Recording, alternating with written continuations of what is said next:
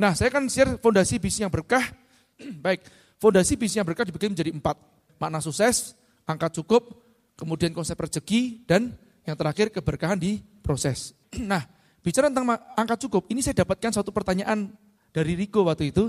Dia tanya, ah, Haji, ini ada pertanyaan dari teman-teman. ya. Apakah angka cukup ini termasuk ini nih? Nah, uang saku ke orang tua ya, tabungan pernikahan, cicilan rumah, cicilan kendaraan, cicilan hutang, tabungan haji. Saya mikir waktu itu, hi, bener nggak? Terus saya cari nih, sebenarnya angka cukup itu dihitung dari mana? Betul? Nah, saya dapatkan yang disebut namanya kebutuhan hidup layak, KHL. Pemerintah itu sudah menentukan standarisasi kebutuhan hidup layak.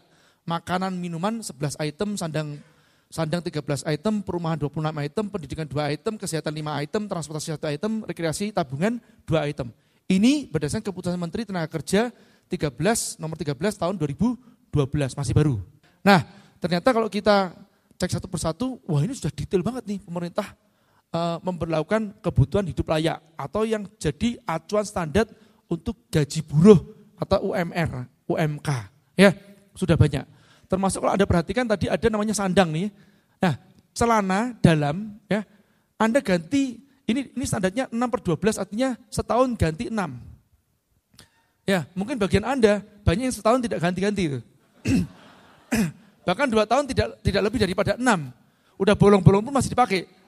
Ya, masih seperti gitu kan. Kalau ini insya Allah saya bolong saya ganti ya. Tapi eh, sarung ini saya 15 tahun terakhir saya hanya punya tiga sarung. Dan saya pakai tentu aja. Ya, satu saya pakai untuk di rumah, satu saya pakai untuk roadshow, satu untuk ganti-ganti. Kalau yang satu dicuci, satu ganti ini. Ya, 15 tahun saya punya cuma punya tiga sarung. Padahal dipakai tiap hari. Nah, ternyata saya punya kemeja lengan pendek atau kemeja lengan panjang, saya belum tentu setahun beli dua. Dan sudah tiga tahun, berapa tahun ini tidak beli kemeja lagi. Apalagi sejak dikasih sama Osi. Ya, Mbak Rosi yang ngasih pakai para pohon, jadi saya udah gak pakai lagi. Gak beli lagi kemeja ya. Nah, terus uh, kaos juga saya ganti yang wajib itu tiga setahun. Apa? Pada saat Kopdar Akbar. Saya ganti kaos. Jadi yang yang sisa-sisanya saya bagiin, masih bagus-bagus bagiin. Uh, sisanya kaos-kaos yang saya diberi ataupun yang saya kalau beli kaos itu paling setahun yang saya beli rata-rata tiga deh. Ya, cuma tiga. Jadi saya tidak lebih layak daripada para buruh kan gitu. Ya, kalau jam jam tangan di sini ada juga nanti ini ada termasuk jam tangan juga sepertinya ada deh. Saya sering cerita sama kepada anda kan jam saya ini saya beli tahun 2010 2011 belum ganti sampai sekarang harganya satu juta seratus bolak-balik ke tempatnya ke tempat uh, apa uh, tokonya itu empat kali baru saya beli. Ya sampai istri saya bilang, kok kamu kok jam satu juta seratus aja mikirnya bolak-balik sih. Nah tapi kalau makan sama teman-teman kok satu juta aja se sehari nggak mikir kan begitu ya. Nah ini ini mikir nih ya. Nah celana sepatu kalau celana saya pas mau roadshow aja saya baru beli. Ya kalau nggak roadshow biasanya saya nggak beli. Nah sisa-sisanya ini urusan istri saya bukan urusan saya. Ya. Tapi di sini didetailkan sekali. Artinya pemerintah sebetulnya sudah memikirkan kebutuhan kita tuh berapa banyak. Ya, dan apa saja. Sudah didetailkan. Oke? Jadi pertanyaan seperti ini biasanya. Bagaimana dengan pendidikan? Saya punya anak nih. Kan anak saya harus sekolah dan sekolah yang terbaik. Saya tanya kepada Anda, sekolah yang terbaik itu deskripsinya seperti apa? Ini akan balik ke makna sukses lagi. Apakah kalau makna sukses kita masuk surga, nomor satu, atau khusnul khotimah meninggalnya, itu harus sekolah di internasional. Malah biasanya sekolah di internasional, kebanyakan malah tidak masuk surga mungkin ya. Enggak tahu loh saya, maaf ya kalau saya salah ngomong. Saya nyariin sekolah buat anak saya, yang saya ukur tuh auranya duluan, bukan aurat ya. Jadi saya, anak saya pindah sekolah dari Batam ke Jakarta pas mau sekolah, mana yang terbaik? A, B, C. Saya punya waktu itu saya punya dua pilihan duluan yang terbaik. Nggak usah saya sebut. ya, tapi kalau saya sebut mesti ada, insya Allah ada 99% ada ngerti. Ya, saya sebut sekolah Jakarta yang terkenal. A, saya begitu lihat nggak suka. Aura wajah anak-anaknya tidak genuine. Ini anak ini kemungkinan besar udah banyak yang rusak. terkontaminasi. Ngerti ya? Yang disebut namanya saper. Salah pergaulan. Terus saya nyari lagi sekolah Islam. Terkenal kalau saya sebut, Anda mesti ngerti. Di Kelapa Gading. Gede. Fasilitasnya hebat. Begitu saya lihat, gurunya terkontaminasi. Saya melihat gurunya terkontaminasi. Cara menerima kita, adabnya seperti apa, ketahuan banget orang ini terkontaminasi. Saya bilang, aku gak mau, cariin aku yang lain. Dapatlah satu SD yang kecil, nggak seberapa gede, namanya SD Islam tugasku di Pulau Mas. Begitu saya masuk, saya lihat anak-anak itu nyambut nyambut kita. Om, tante, assalamualaikum. Terus kita duduk aja. Duduk ini anak-anak SD nih. Om, tungguin siapa? Cari siapa? Wow, polos gitu cara, caranya ngomong. Aku mau anakku di sini nih. Ketemu sama gurunya, saya minta ketemu sama kepala sekolah. Kepala sekolah nemuin saya, saya kenalan, saya ngomong, Jaya Budi, loh ini Pak Jaya itu yang nulis The Power of Pepet ya? Iya, saya baca bukunya Bapak. Waduh, apa lagi ini? Ini petunjuk nih. Terus saya ngeyel, saya mau anak sekolah, anak saya sekolah di situ. Saya gak peduli dah. Ya, terus akhirnya gini, Bapak, ini Ananda yang Alvin bisa sekolah di sini, seatnya ada. Tapi yang Aulia tidak ada. Ya, nunggu uh, ada yang keluar, karena satu satu uh, angkatan hanya bisa 25 orang. Satu angkatan itu eh, satu kelas hanya bisa 25 orang. Kalau salah mereka dua paralel dua kelas. Satu angkatan uh, satu kelas hanya bisa 25 orang, nggak bisa lebih. Saya bilang gini, saya akan daftarkan anak saya ke tempat yang lain, saya mau di sini aja, jadikan anak saya 26 yang pertama. Saya bilang begitu. Nggak bisa Bapak. Ya, kalau ibu nggak bilang nggak bisa, anak saya nggak usah sekolah setahun nggak apa-apa. Saya tungguin sampai ada. Saya bilang gitu, wah bapak jangan seperti itu. Ya insya Allah itu keputusan saya. nah, wah ini berat buat saya nih pak. Enggak apa-apa. Yaudah kita doa bersama-sama. Insya Allah kita doa bersama-sama. Eh terus dapat kabar. Pak Jaya, ini Alhamdulillah ada yang keluar. Anaknya pindah, pindah, eh, bapaknya pindah ke Depok, anaknya pindah ke Depok juga. Jadi Ananda bisa masuk. Masuk tes, Alhamdulillah. Sudah bayar DP macam-macam, anaknya nggak jadi keluar. Aneh jadi keluar. Jadi anak saya, anak ke-26 yang pertama. ya, ini namanya the power of ngeyel ya.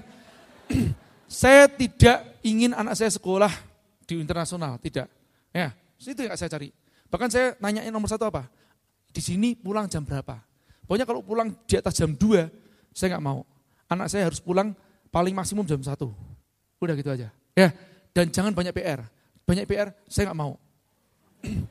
Kenapa? Saya ngerti sekolah itu seperti apa. Ya, stresnya anak-anak kita seperti apa. Saya pernah stres. Ngerti ya? Untung saya masuk SMP, itu saya nggak stres-stres banget. Kenapa? Karena saya saya numpang sama teman saya stres-stres. Ya, jadi saya nyontek selama tiga tahun. Makanya otak saya masih ori.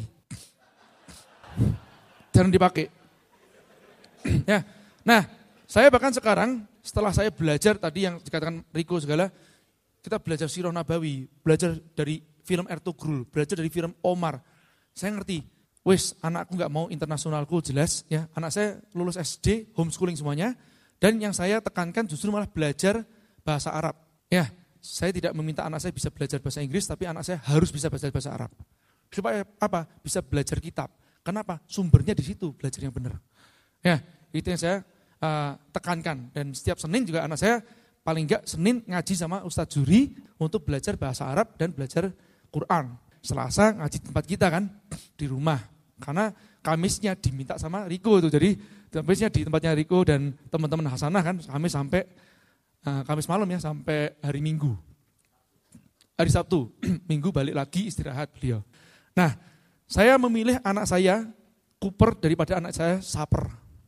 Paham ya? Biarkan anak saya diomongin, wah homeschooling biasanya ngomong gini, Cooper.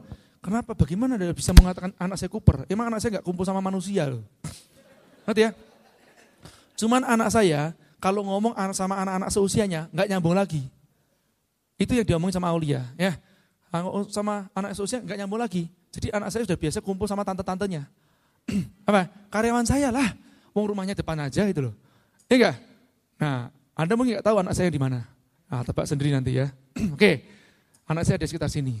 Baik, ya nanti ada bisa cek ya, anak saya tanyain itu, dia lagi pakai uh, luaran, warnanya kuning, nanti ada kalau ketemu, nah dia banggain banget, Pah ini beli di pre-love namanya ya. Tahu Anda tahu pre-love? Second gitu deh. Terus dia bilang, Pak, tahu nggak dapat berapa? Nggak tahu. 70 ribu dia bilang. Jadi luarannya cuma 70 ribu. Jadi Anda setelah lihat tadi itu, Anda akan melihat bahwa jaketnya yuk bisnis murah banget ya.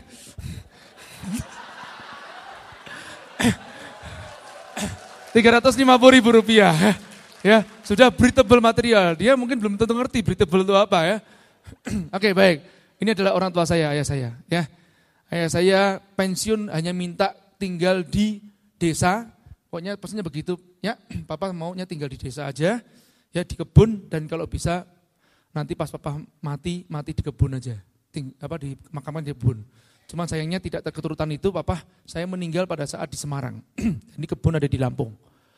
Oke, ini terakhir untuk angka cukup. Ya, nah manusia itu memang susah untuk ngomong cukup, betul? Nanti sampai mulutnya terjejali oleh tanah itu, baru dia cukup. Itu pun sudah terlambat, cukup terlambat. nah jadi pertanyaan sekarang tadi, yang seperti dikatakan oleh Riko sebelumnya, nah terus kenapa Anda jadi pengusaha begitu? Ya, kalau angka cukupnya sudah kecil, ya, kecil dan sudah terpenuhi. Nah, menurut saya, Anda, kita ini punya kemampuan menjadi pengusaha. Belum tentu di luar sana punya kemampuan untuk menjadi pengusaha. Paham ya? Ini yang sering kali juga saya mengatakan, hati-hati kalau kita memberikan suatu motivasi begini, eh harusnya kalau Anda ada semuanya itu, ini ngomongnya tapi sama semua untuk umum nih maksudnya. Nah, kalau Indonesia mau menang bersaing, buatlah produk yang bagus dong. Jangan cuma nanti ngomong, jangan import, gak boleh import dan macam-macam gitu ya. Ayo buat yang produk yang bersaing dengan produk-produk import. Anda, anda bisa ngomong orang dalam ruangan ini boleh, tapi belum tentu orang di luar ruangan ini. Contohnya apa? Kalau Anda mau mengetahui, kebanyakannya IQ di Indonesia itu berapa? Ya, average-nya itu 85 sampai 110 dan kebanyakan itu di bawah 100. Artinya apa? Mereka-mereka belum tentu mampu berpikir seperti Anda. Ya, belum tentu punya kesempatan untuk belajar dalam ruangan ini. Ya, mereka itu siapa? Rakyat jelata itu loh. Yang di bawah angka kemiskinan, yang gizinya juga mungkin kurang. Belum tuh mereka bisa berpikir seperti itu. Nah, maka dari itu kita yang jadi pengusaha itu harus mengerti kondisi mereka seperti apa.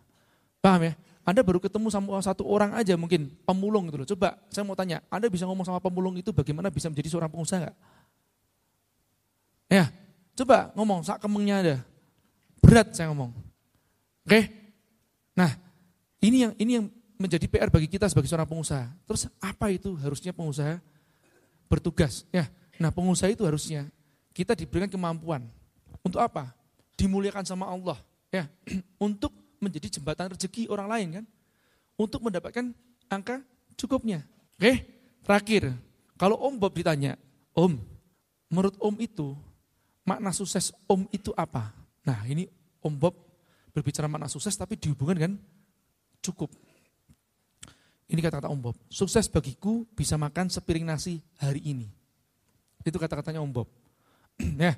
Nah ternyata kalau sudah bicara masalah seperti Om Bob itu, ya cukup itu bukanlah masalah angka lagi, betul? Tapi bicara masalah kata atau kata syukur kita.